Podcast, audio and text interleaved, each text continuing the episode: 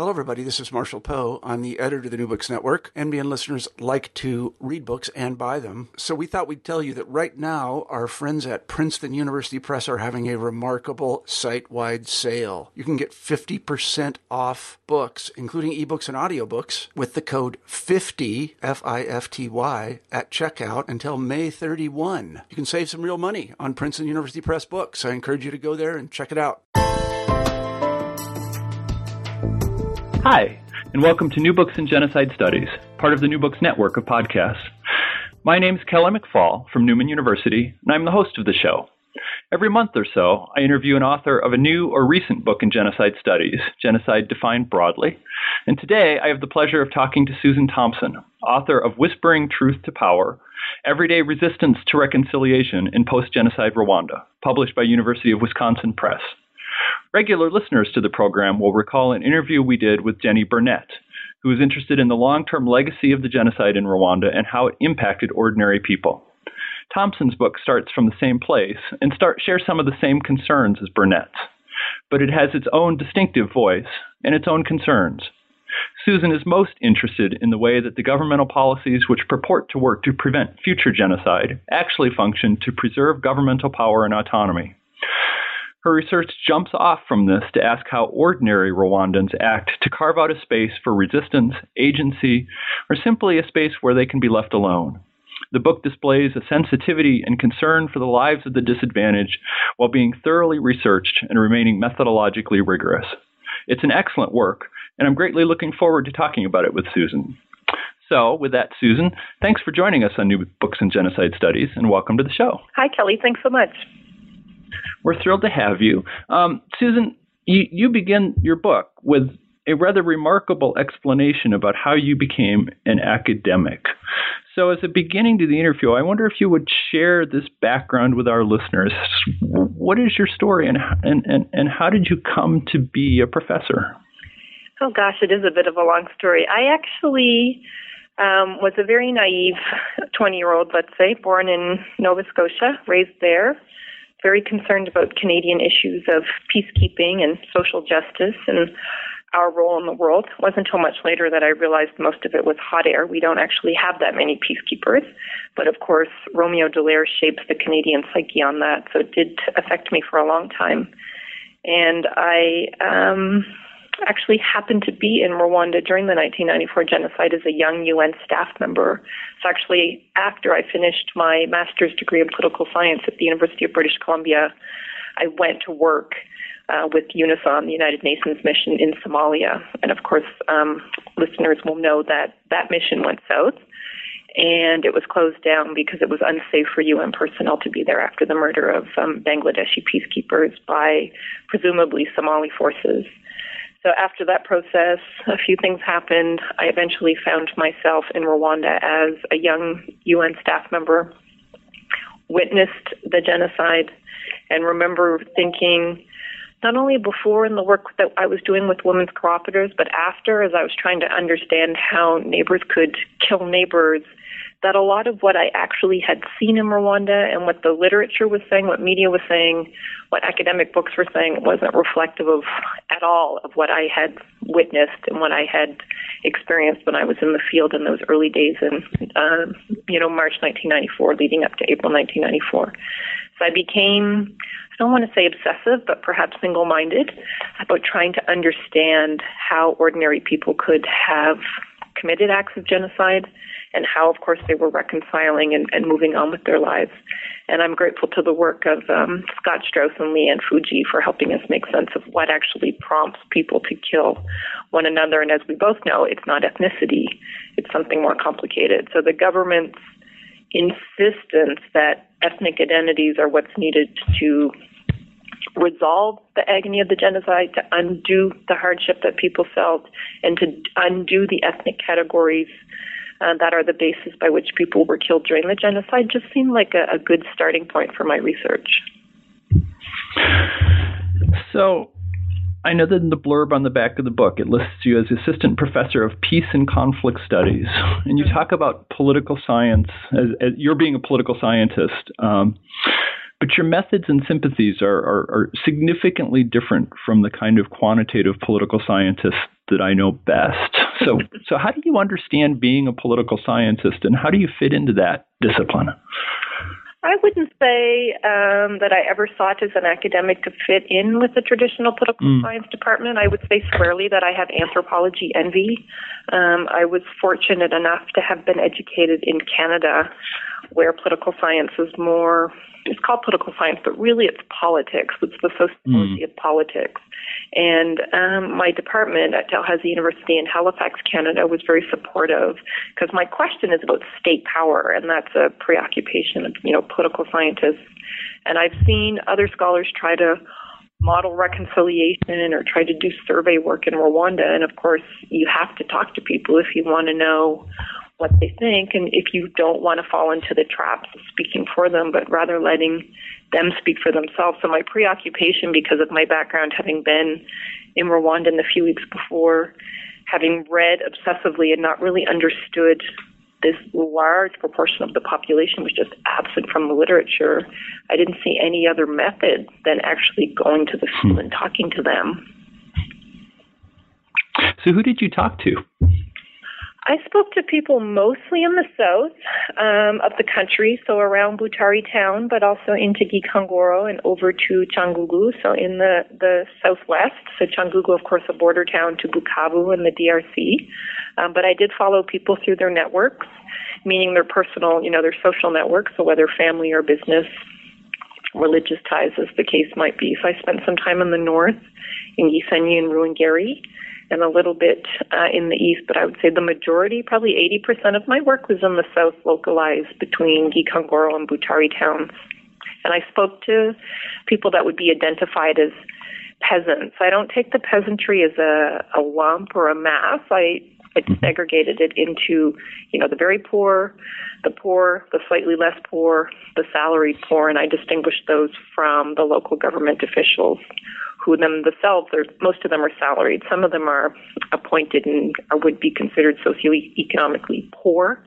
But there's also a category of local officials that receive a monthly income and they're appointed by the central government. So peasant interactions with those category of people, with those local officials. So, what is the experience like of doing this kind of field work in Rwanda? Um, I had my ups and downs. I would say, as you know from reading parts of my book, the government did eventually stop my work. Uh, and I was put in a re education camp, what they call Ingando. It's a citizenship camp, meaning that I had to be re educated about the real history of Rwanda and um, I think I say in my book that I was initially really nervous about this, but eventually I embraced it because, of course, it was a frontline look at what the government was actually trying to teach its population. And it was interesting when I got back to Canada and, you know, connecting with Rwandan friends living in the U.S. and in, in Canada and in Europe. They were like, oh, they treated you like a local. And of course, um, we had a chuckle about that because my, you know, my youngest son was born in Kigali in 1999 and I had worked there as a human rights monitor for the United Nations in mm. 1998, moving over to the faculty of law. So, you know, you opened with the question about how I became a professor. It's quite haphazard because I had a mm. whole other life as a human rights monitor before I took this opportunity to reflect and, and write about, you know, what I saw in Rwanda. So your your book basically emerges out of this, or, or responds, or talks about a Rwandan response to a set of policies that the government has has created and implemented, mm-hmm. called the the policies of national unity and reconciliation. You touched on this a little bit earlier, but uh, can you talk a little bit about what this policy is and and, and how it came into being? Yes, it's a policy that the ruling Rwandan Patriotic Front has put into place and it's rooted around the idea that if Rwanda could re- return to the historical ethnic unity of the pre colonial period, this would be an ideal foundation for post genocide reconciliation.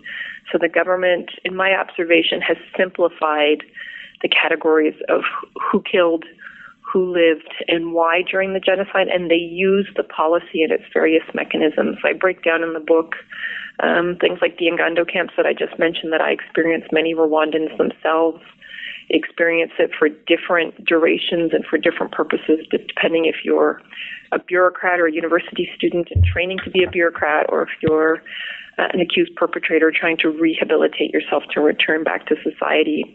Also, looking at the gacaca courts, uh, the neo traditional justice courts, you know, justice on the grass that the government instituted for individuals to come together in a public space and to have a reckoning before their peers uh, about who did what to whom and when, and to allow um, Hutu perpetrators to apologize, to ask forgiveness, and to allow Tutsi survivors to grant that forgiveness. So, what I found looking behind the various instruments, and I identified, I can't remember in the book, 12 or 14 different instruments. Mm-hmm. Um, the government has actually used the lack of ethnic, ethnic categories to hide not only its own excesses during the genocide, but to impose a particular type of reconciliation that amongst the people that I spoke to, the people I consulted, that they found to be largely not only affront to their dignity, but an affront to the memory uh, of their relatives, their friends, their hmm. family uh, that died during the genocide. So many, for example, um, Hutu women identify as survivors but they're not allowed, you know, by law, they're not allowed to do so uh, to identify as survivors because, of course, they're Hutu, and Hutu didn't survive; they were the killers. So the government has instituted through this policy, under the cover of the legitimacy of this policy, uh, a series of mechanisms that actually masks not only its reinterpretation of history, but its role in precipitating the genocide, and of course the human rights abuses and excesses it has perpetrated on Rwandans um, from you know at, at least 1990 when the civil war started and arguably, you could say, I think arguably, and I do mention this in the book, uh, the way that the current government has exported the Rwandan conflict to the to neighboring DRC, mm-hmm. you know, through various UN reports and U.S. State Department reports that Rwanda has a proxy war going on right now in Congo. Yeah, you, you you you do talk in the book about a variety of different practices, mm-hmm. and and one of the things you talk about is is about a state mandated view of the past, both the distant past and the recent past, one that everyone in Rwanda should learn, one that everyone should accept. Um, and you argue in, in, in the book that this is in fact a false history. Um, and you hinted at, at, how that is true uh, more recently a minute ago, and I'd like to come back to that in a sure. minute. But but but looking back in the period before kind of Rwandan independence, and in some ways even before colonization, um, how does the the history that, that, that we tell about Rwanda differ from the history that the government of Rwanda tells? I actually don't think it, amongst the lay public that the histories are that different. Mm, mm-hmm. um, because of course the current regime and of course you know preceding regimes have been able to craft a very sophisticated narrative that reinforces their elite history. And the mm-hmm. scholars, Catherine and David Newbury, write a really interesting article called Bringing the Peasant Back In. And they ask scholars to think about making a more rounded, nuanced view of Rwandan history by thinking about the role of non elites. That's what they mean by bringing the peasant back in. And they report the ways, you know, in an excellent article uh, the ways in which the history we have about Rwanda is actually largely statist, meaning it tells the history of those who occupy the roles of the state. So it's a state building history, it's a history of conquest, and it's a history that effaces or sublimates sort of the everyday lived historical experience of individuals. So that's one corrective I wanted to do um, with my work, and I certainly took a page from the Newburys. Mm-hmm. What this government does so well is it has crafted this linear line from the problems, the social, political, economic problems of today, which are obviously rooted in many ways in the genocide, but have deeper roots than that, and have just sort of leapfrogged back to this romantic pre colonial period. So they've successfully recrafted a scenario in which all of Rwanda's ills are the responsibility of the Belgians. And of course, they highlighted a little bit around what they call the Hutu Revolution of 1959. And this government has found a way to not only erase the agency of Rwandans themselves in mm-hmm. receiving, you know, I don't want to say manipulating because that sounds too crafty, but of receiving these Belgian missionaries, these Belgian bureaucrats, and shaping the relations between the Belgians and the States. And this is, you know, where Catherine Newbury comes in again. She has a book um, called The Cohesion of Oppression, and she shows from 1860 to 1960 the ways in which the Tutsi court actually used the resources, used the power of the Belgians to institute new forms of oppression on peasants, not just Hutu peasants, but all peasants. And we see in this colonial encounter in the 1930s that it's a very easy scapegoat for the current government to look back and say, look, the, the ethnic divisions in Rwanda are because of the Belgians.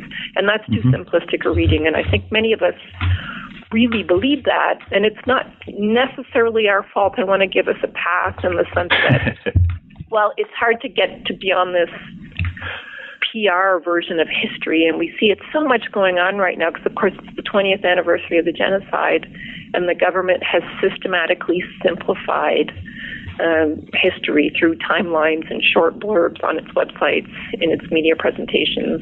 It has a short YouTube video. It's a very sophisticated rendering of history. And, you know, will it work? Will it continue to keep an uneasy peace in Rwanda? It could, because if it goes on for, you know, 30, 40, 50 years, we will eventually begin to forget mm. what happened and the ways in which Rwandan society was divided. It will become a new normal, for lack of a better phrase. So I think um, the historical linkages between the pre-colonial period and the post-genocide period, it's just too straightforward. The government doesn't really unpack the root causes of the genocide because, of course, to do so would require that they take a, a hard look at their own culpability. And you mentioned Scott Straus and Leanne Fuji. Mm-hmm. We had Lee Ann on the show a while back. Um, I've not had the opportunity to interview Scott, but um, but you talk about how recent research on the killings themselves suggest a much more complicated set of motivations for violence than the government's history allows. Mm-hmm. Uh, can you talk a little bit about that? Uh, well, I think Lee Ann and Scott's work is so important because it really challenges this, the government's notion, if you choose to apply the work uh, against the government's um, mm-hmm. pronouncements on history. The government has de- devised policies. The policy of national unity and reconciliation that I analyze in my book is definitely one that are rooted in the idea that the, the root cause of the 1994 genocide is because ethnic Hutu, the mass of ethnic Hutu, had deep seated ethnic hatred in their hearts. Scott and Lee Ann look at, you know, the meso and the micro level, so sort of the, the, the state level and the county level, to show that individual motivations were not ethnically motivated in every case. There were definitely those who were enthusiastic killers, but we see more often when you look at this local level research that local dynamics mattered, the nature of the relationship between local elites, church elites, government elites, economic elites, the resources available to peasants, whether they were in famine or they were not in famine, individual grievances between families, between individuals, within families in some cases. So there were many people who, at the local level, took advantage of the climate of civil war and the mm. genocide was unleashed in that context. I think we can't forget this. There's this idea in the West that it was a spontaneous uprising. No, it was a reaction to a power play.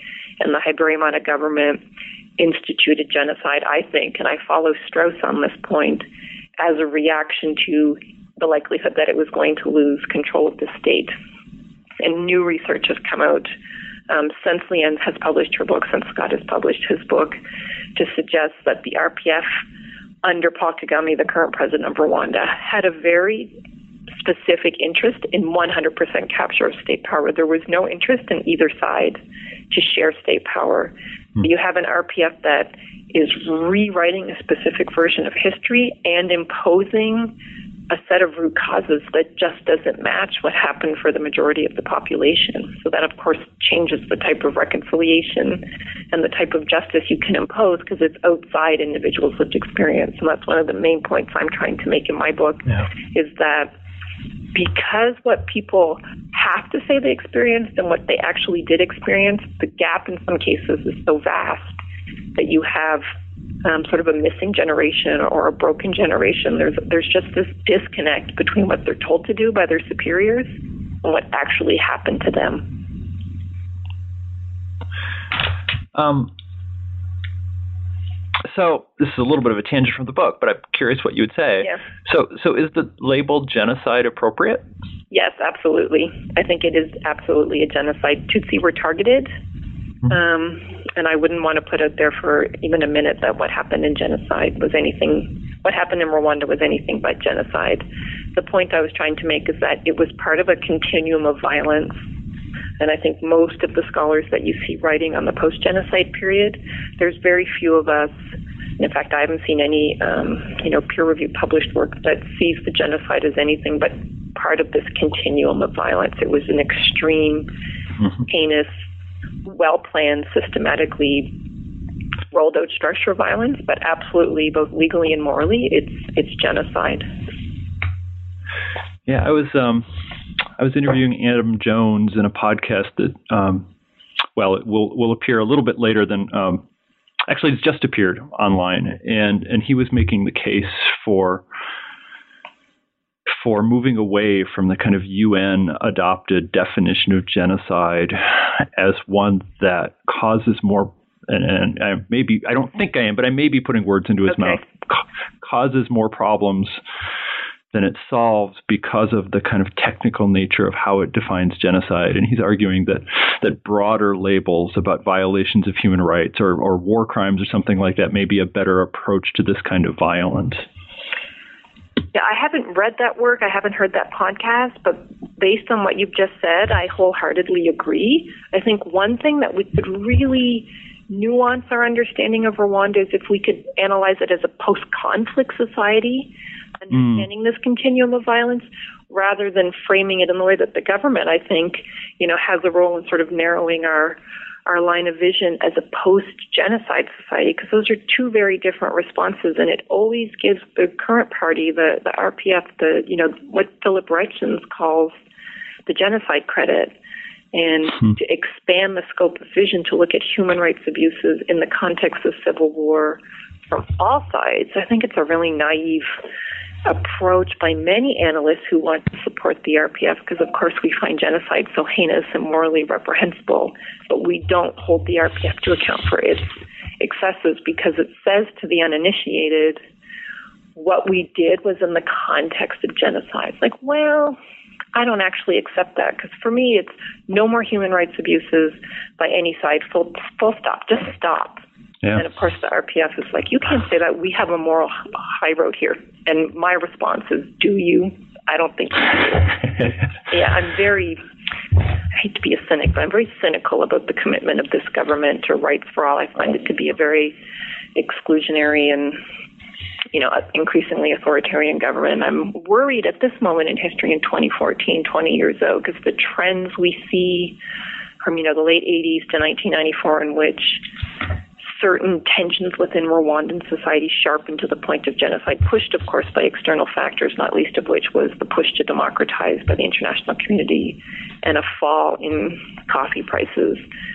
Uh, so those two, you know, those external factors are missing, but the internal inequality, the silencing and you know elimination of dissidents, I think we see a lot of similarities between then, you know, 1988 to 1994 and now. And I think we're going to enter into a period where the government continues to systematically exclude until it's running, you know, a minority government with a limited constituency to which it might appeal. And in in the process, peasants like the people I interviewed in my book live a life of immiseration. Well, and that's a nice transition to, to what I guess might be considered the core of your book, which mm-hmm. is this idea of everyday resistance. So, so can you talk a little bit about what you mean by everyday resistance?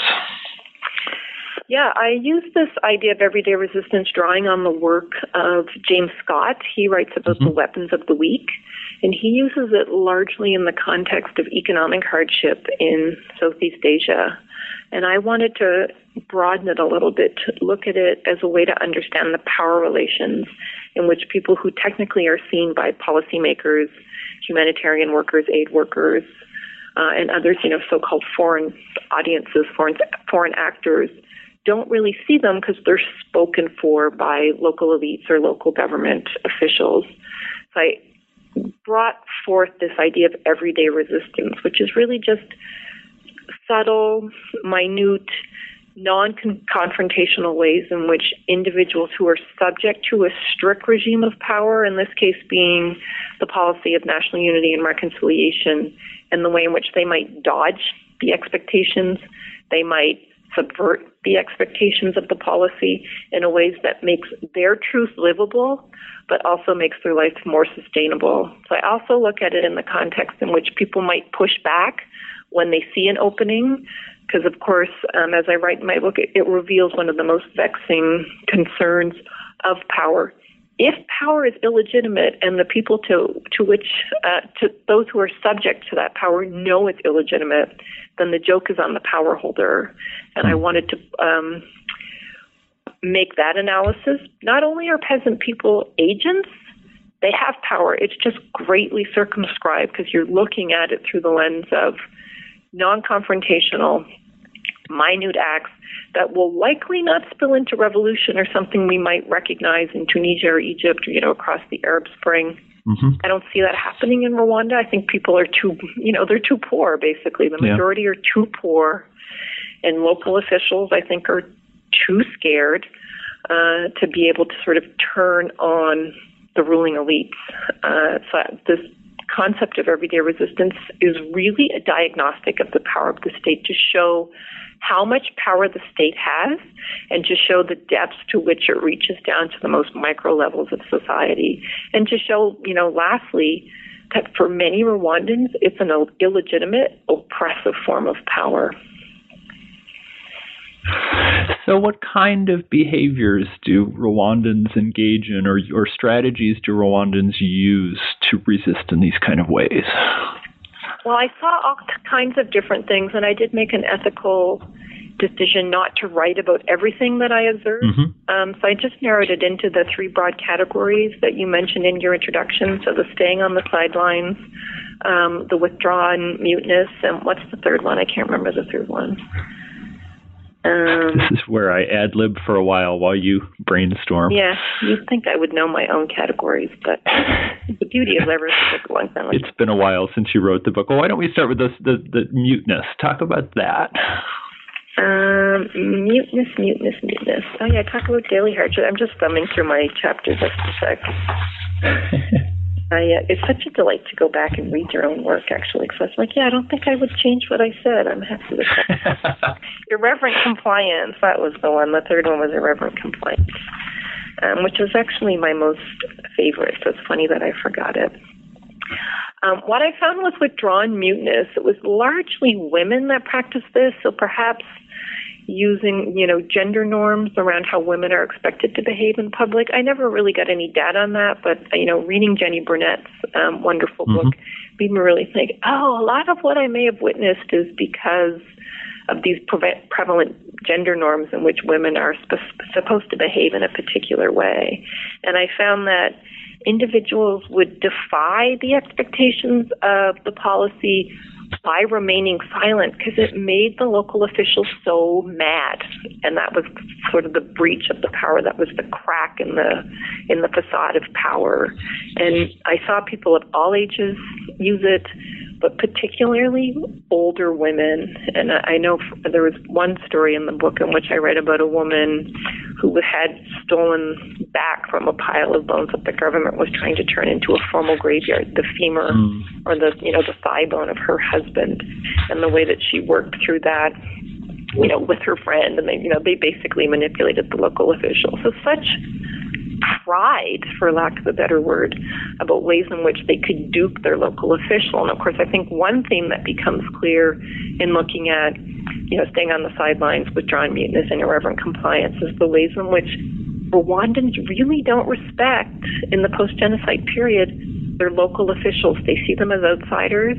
They see them as people who don't understand rural livelihoods, the rhythms and flows of rural life, whether it's famine or feast or time to plant mm. or you know whatever the case might be, how to use land, how to use seeds and fertilizer and everything else. So there was always an opportunity for mocking, but it was always you know, not always, but in many cases, it was also a structured, like, I'm not going to accept these ridiculous demands you put on me. And by remaining silent, it would just frustrate the local official. If I, I, if I remember correctly, I don't know if I write about it in the book, there was also a medical doctor who was like, I'm just not doing it because I'm better than you guys. And he held his status as someone who had social status and economic status before the genocide when he found himself in prison after the genocide and they expected him to do uh, you know manual labor till weed plant beds do this agriculture work. He's like look i'm a doctor. I'm not doing it. And because they were younger than he was and less educated and less had less status and just he was so disrespectful of the regime that he just sat quiet and he eventually came to understand actually saying nothing is a really good strategy because I don't have to come into contact with these people I find so offensive to my, you know, to my value code, basically. Hmm. So I would hate to deprive you of your chance to talk about your favorite one. So irreverent compliance. Irreverent compliance was actually pretty interesting in the context that Rwanda's not a very informal settings. I don't want to get this idea that it's a society where people don't laugh. It absolutely is. But in mm-hmm. formal settings, so it's kind of a gravitas and a heaviness and just a, a unspoken but scripted formality. And irreverent compliance was always, you know, really revealing to me. And it wasn't for, you know, many months into my fieldwork that I really realized that I was seeing a breach of the script of national unity and reconciliation. People would be in a group and they would laugh at the wrong moment and then you'd see the local official get flustered. And because he knows that his job is so hard because he's caught between a centralized state that wants him to impose these policies on that group of people when that group of people pushed back even in the smallest way by smiling or mocking or just you know making a tiny joke it would be so discombobulating for the power holder that they would go home proud of themselves because they had pushed back. So it's not that they avoided the responsibility of the policy, they expressed their discontent through this, you know, breaching of the silence through laughter. And of course, getting the rest of the group to laugh was particularly you know delightful to individuals because you could see the local official just just not panic but really get flustered and not really know how to regain his authority. Because, uh, of hmm. course, one thing that goes on a lot in Rwanda are these like sensitization meetings. So the local official will call the community together.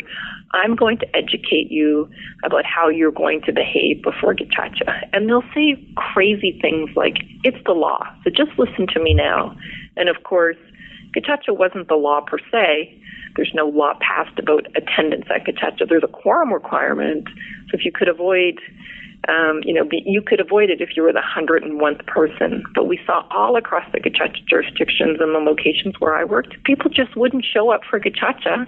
The government would have to send sometimes armed gendarme or military police uh, local police to go get people and round them up so they could meet quorum. And in some of the places, Gacaca continued without quorum because the local officials like, I just can't get them here today. There was just such a frustration, and it was really in many ways irreverent compliance, sort of reflective of the cat and mouse game that was going on between local officials, many of whom had returned since the genocide and just had no sense of these local communities, and individuals who were like, I'm not going to be told what to do, but I know I have to stand here. So I'll stand here, but I'm not going to take it. And I think I found that so interesting because it was always a survivor, like a middle-aged woman, like you know, you think of this as something that a young man might do. No, no, it was always someone with status, like with a dignity, with a hmm um, picturing one woman in my head. Like she was just so statuesque, for lack of a better word. She just had such gravitas in the community. But she was a widow of the genocide. She lost her children, you know, by Rwandan cultural codes. she was a broken woman, but she didn't accept this role that society had crafted for her, and she wasn't about to take what this, you know, young returnee from Uganda who barely spoke Kinyarwanda was about to tell her. So I always, I always thought it was. I was just so humbled in those moments. I don't know how else to explain it. You, you, you mentioned Gacaca, and, and that's a really interesting section of your book because it, at least in my reading of the kind of at least journalistic account journalistic accounts of Gacaca, it's generally presented as as a thoughtful, effective response to the challenge of trying such a high number of possible perpetrators. Mm-hmm. You're more skeptical about this. Can you say something about why? Yeah, I was pretty skeptical about Gacaca um, because I knew from talking to people in the hills that they didn't see themselves in these narrow categories of survivor and perpetrator that the mm-hmm. government had, you know, by and large imposed. People had different experiences of violence. Sometimes they killed, they killed, but they also saved. Um, they didn't kill at all. They stood by and they had, um, you know, remorse or regret about not doing more to stop the genocide. Tutsi themselves, who of course had been targeted, but who hid and claimed that they didn't see anything. So just a multitude of violence that Gacaca just wasn't able to capture.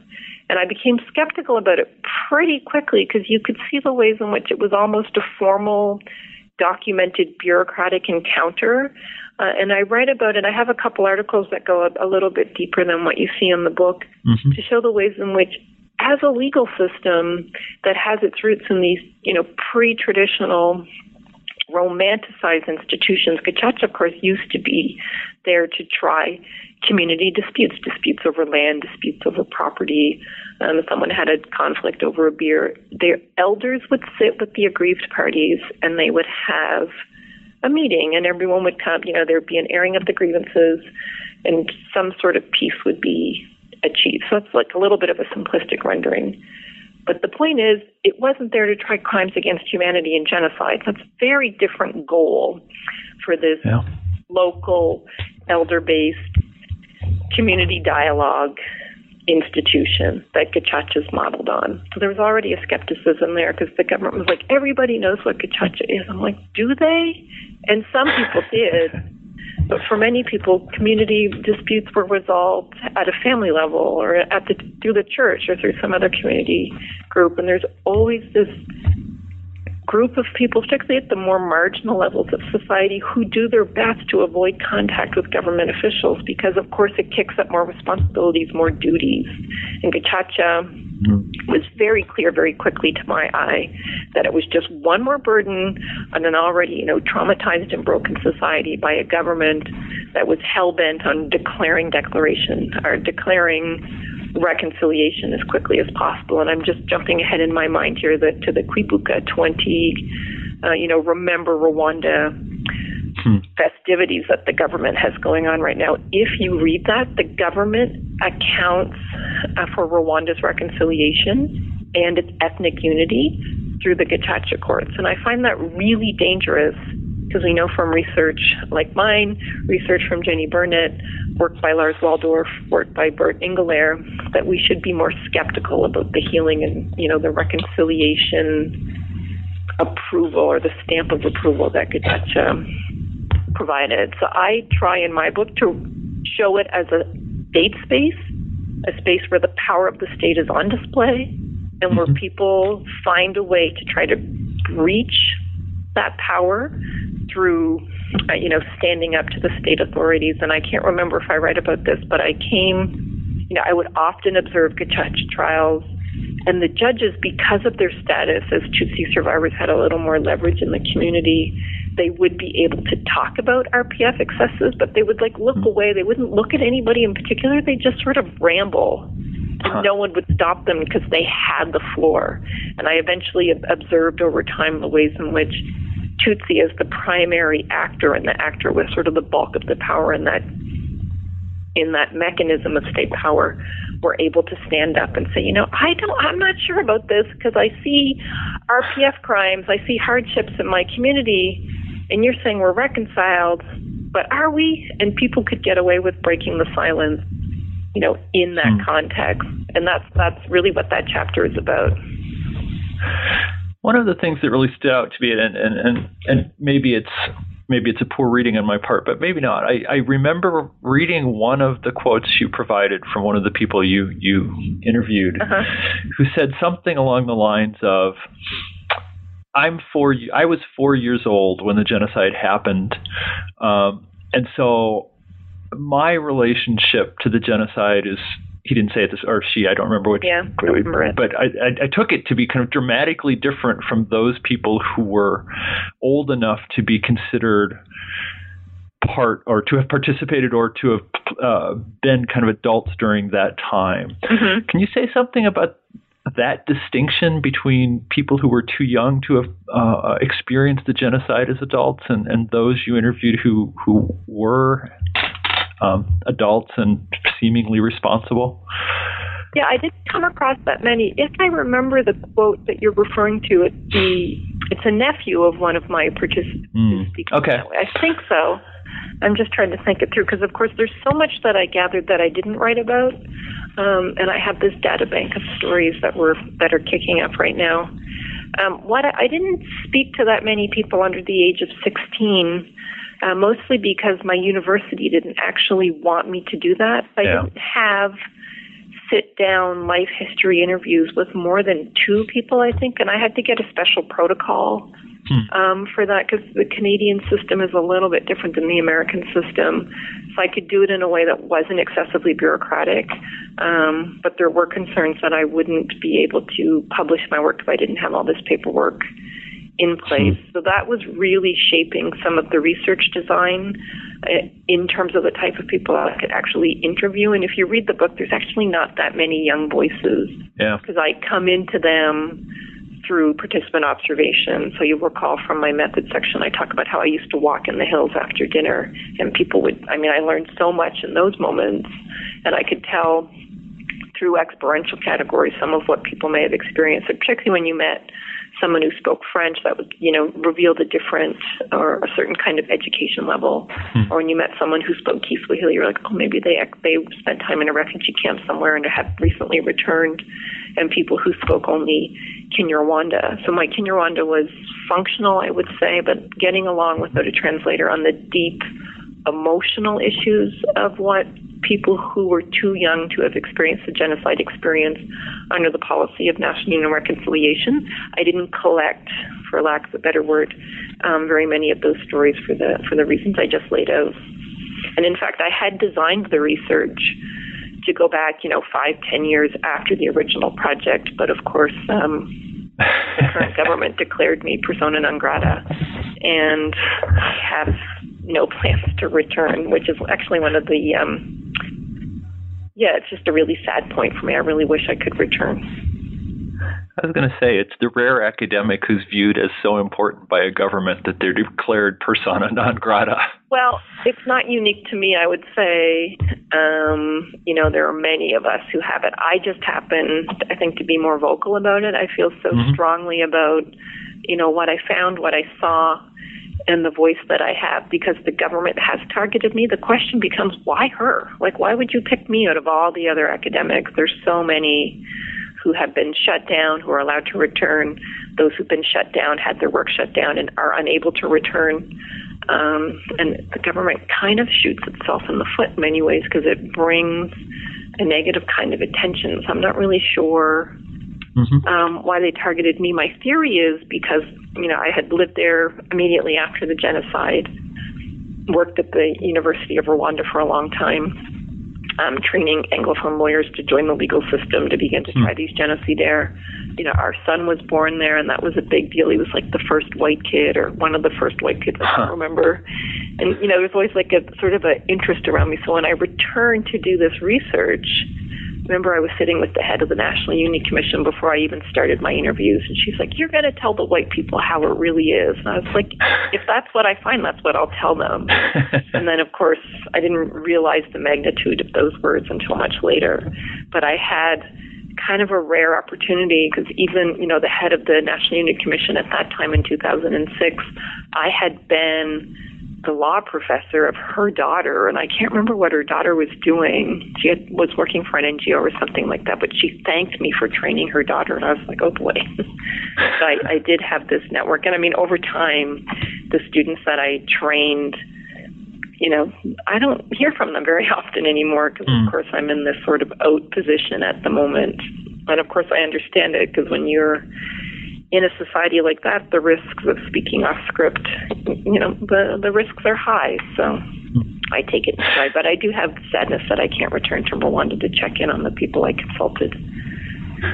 Yeah, and you, you mentioned earlier the kind of ethical issues involved. How did you how did you address this kind of the ethical issues of speaking with subjects or with, with people and, and and using them as as material in your book yet recognizing that that presumably the government was going to read your book mm-hmm. I didn't actually presume they would read it, but I did take um, lots of different safeguards. As you know, I don't use any actual names. Mm-hmm. Um, I don't use place names. I did have some fights with different editors along the publication trail. They wanted me to give dates, and there are, there are um, no dates, if I remember correctly, in the book. I also um, stopped interviewing once the government became aware of my work. So I think that was one mm. thing that happened is they became aware that I was documenting these negative stories. And they weren't negative stories per se, they were just what people were telling me. I didn't know the power of what I was sitting on until much later.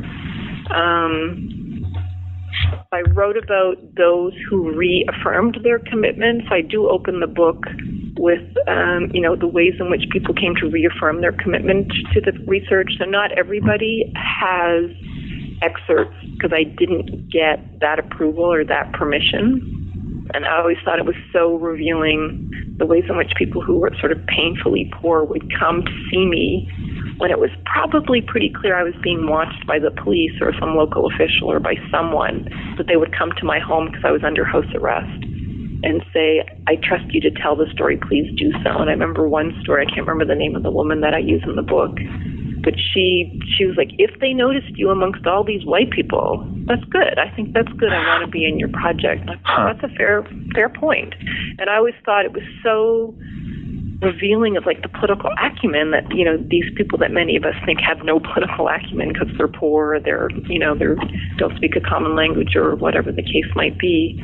The acumen that they displayed in those moments.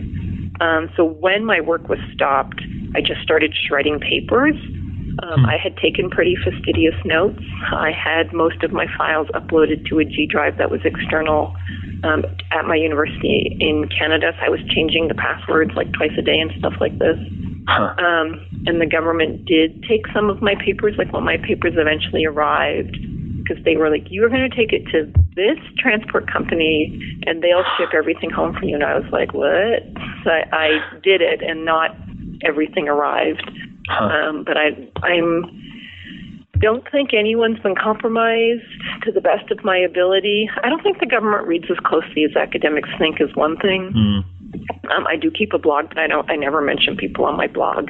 Um, and I've certainly been attacked for my academic views before my work is even published. So I, I always find that really interesting. Um, there, there's no way they could have read it. It's not even available in the United States, for example. Um, and I only wrote about people in context. I didn't single anybody out. So if you look, actually, most people in the book only sort of get two or three excerpts, except one or mm-hmm. two sort of key informants. I was always oscillating between what I thought the government would be capable of, which I now have come to realize isn't that much, um, and what was needed to protect individuals. So when my work was stopped, like, you know, that was actually a good thing in the sense that it made me exceedingly more careful. I think good ethnography, you don't actually need to know the people, you just need to have a sense of them. Mm-hmm. I don't like when I look at Jennie Burnet's book, the stories she tells are so amazing. And yes, you know, those indeed. are people she met, you know, two years ago, kind of things. That, you know, in many ways, I find her work more provocative. But she's so careful, and she's so ethical. There would be no way for the government, assuming they read it, which I would think they haven't, Mm-hmm. You know, I don't think that's what the, this government's not particularly good at that. And I actually think they're on, you know, they're on the defensive right now. So we have this idea that there's this powerful monolith, but I think there's branches of the government that are working more efficiently than others, and I think you know dealing with foreign academics is not a priority. I mean, I mean, maybe I'm delusional, but that's what I think. Well, so we've taken a lot of your time, uh, uh, Susan, and we really appreciate it. Let, let me ask just a, a sure. couple concluding questions. And, and, and, the first of those is pretty simple. Uh, for people interested in going further, do you have a, a book or maybe two that you might recommend that they read? On Rwanda, absolutely. There's one book I think everyone should read. It's by a now deceased uh, human rights activist, journalist uh, called Andre Sibomana. And it's actually a book that I teach. It's called Hope for Rwanda. And it's an interview that he has with Carina Tertsakian uh, of Human Rights Watch. And it's in 1998. Hmm. So he's doing an accounting of the immediate post genocide period. And he's looking back at what the previous regime did and what he thinks this regime needs to do differently. And of course, reading it from 2014, you see the ways in which he was incredibly prescient. All these hardening divisions and divides and points of inequality and stress that we see in the Rwandan you know, social system right now. Sibomana points them out and he makes clear links to the Habyarimana regime. That's one book I would definitely recommend for people. Another one, if you're interested in the historical framework of Rwandan state building and how ethnic identities came to be political tools, I have to recommend Catherine Newbury's The Cohesion of Oppression. It's published in 1998 by Columbia University. And she does a careful study in the west of the country to show how Hutu and Tutsi were economic categories and how, through the state building project, they became politicized and they became hardened and they became part of a broader political project. I think her her book is one of the most carefully researched and you know must read books. I think if you want to understand current Rwanda, you should read Catherine's book. Wonderful, and. Uh and and and maybe that one of the two you just uh, listed is, is is is is the answer to this question, but maybe not. Mm-hmm. If there's one book you would suggest that all undergraduates in college should read, what would that be? One book, any book? Yeah. That's a really good question. What book would it be? I'm going to go with a novel. It's called The Book of Negroes.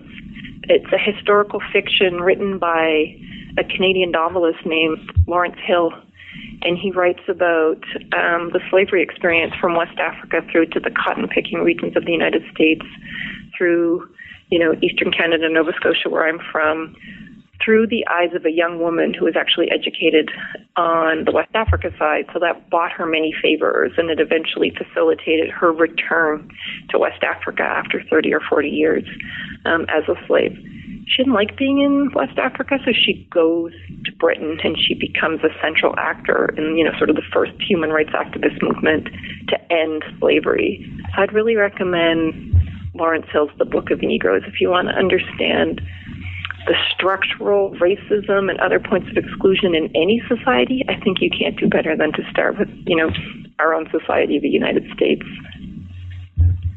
Well, I have to say, i am I'm I'm now fascinated. Spring break is coming up, at least for me, in a week. Oh yeah, me too. um, and I may actually have a chance to read that. I yeah, don't know. It's so gorgeous. It's just one of the most gorgeous books I've ever laid eyes on. Yeah, and I think of it often. I recommend it to people all the time. Well, I will. I will. Uh, check that out from the library and put it on my desk as an incentive to get done with all of my grading before spring break is done. Oh yeah, I'm not delusional. So the last question. Yeah. yeah. Well, what are you working on now? I'm actually working on another book about Rwanda, which I think will be my last formal piece of writing because, of course, it's pretty clear I can't return to the country at least mm. anytime soon. So I actually have a contract um, with Yale University Press to write a book about Rwanda since 1994 to 2014. Hmm. And I'm going to write about, um, so the main question that frames that book is how sustainable are the successes of this government? And um, that conversation we had about Adam Jones is basically the framework for the book. I want people to think of Rwanda as a post conflict society. And then I'm going to dissect the different myths that are in circulation in the West. You know, Rwanda is a trailblazer for gender equality. Rwanda is an economic miracle. Rwanda is ethnically unified and show the origins of these myths across each of the chapters of the book and then provide the empirical evidence to say, let's be careful because we, we do want to avoid um, future violence in this country. So just to put a caution on the celebratory reading that we see so much of these days in the West through through the through that manuscript. It sounds like a wonderful pro- pro- uh, project, and uh, and I hope when it's done you'll come back on the show and be with us again. I would love it. But uh, for now, thank you so much. It was a wonderful interview. I had a great pleasure talking to you. Uh, thanks so much, and uh, have a great last week of classes before spring break. Yeah, thanks so much, Kelly. It's been a pleasure. Thank you much. Take care. You too. You've been listening to an interview with Susan Thomson, author of Whispering Truth to Power Everyday Resistance to Reconciliation in Post Genocide Rwanda, published by the University of Wisconsin Press. If you enjoyed this interview, you can listen to previous podcasts through iTunes or from the webpage for New Books in Genocide Studies, part of the New Books network of podcasts. I hope you'll come back next time for an interview with Mark Levene, author of a new two volume set entitled The Crisis of Genocide. Until then, have a great month.